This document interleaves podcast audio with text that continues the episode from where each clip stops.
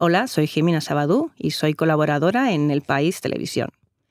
Eh, siempre me ha gustado Jorge Javier Vázquez, siempre me ha hecho mucha gracia y le empecé a ver en el programa de Ana Rosa Quintana.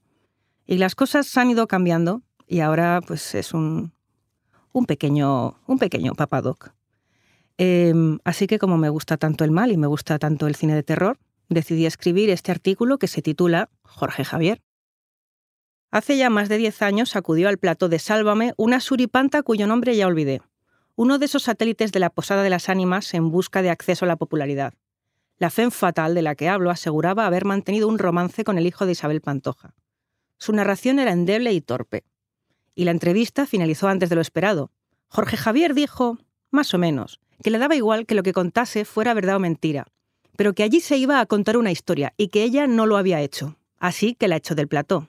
Me pareció una valiosísima enseñanza sobre televisión. Y es que Jorge Javier es en esencia un entretenedor, rápido, brillante, inteligente y también más malo que la quina. Malo como una hibridación de los hermanos Malasombra fermentada por Spectra. Estas semanas, el Papa Doc de Mediaset presenta una obra de teatro que sospecho es la antesala de una sabia retirada. Belén Esteban tiene gazpacho y él teatro. Jorge Javier anda por platos y medios especializados mostrando su mejor cara, aquella que le hizo destacar cuando no era más que un esqueje en el programa de Ana Rosa Quintana. En estas entrevistas me recuerda mucho al Mario Conde arrepentido que abandonó el trullo para abrazar la humanidad.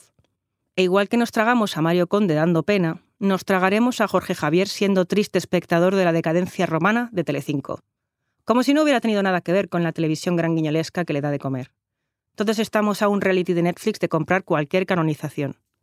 Hace unos días escuchaba al catedrático de arqueología Fernando Quesada Sanz decir que la historia era la suma de las fobias y las filias de los cronistas.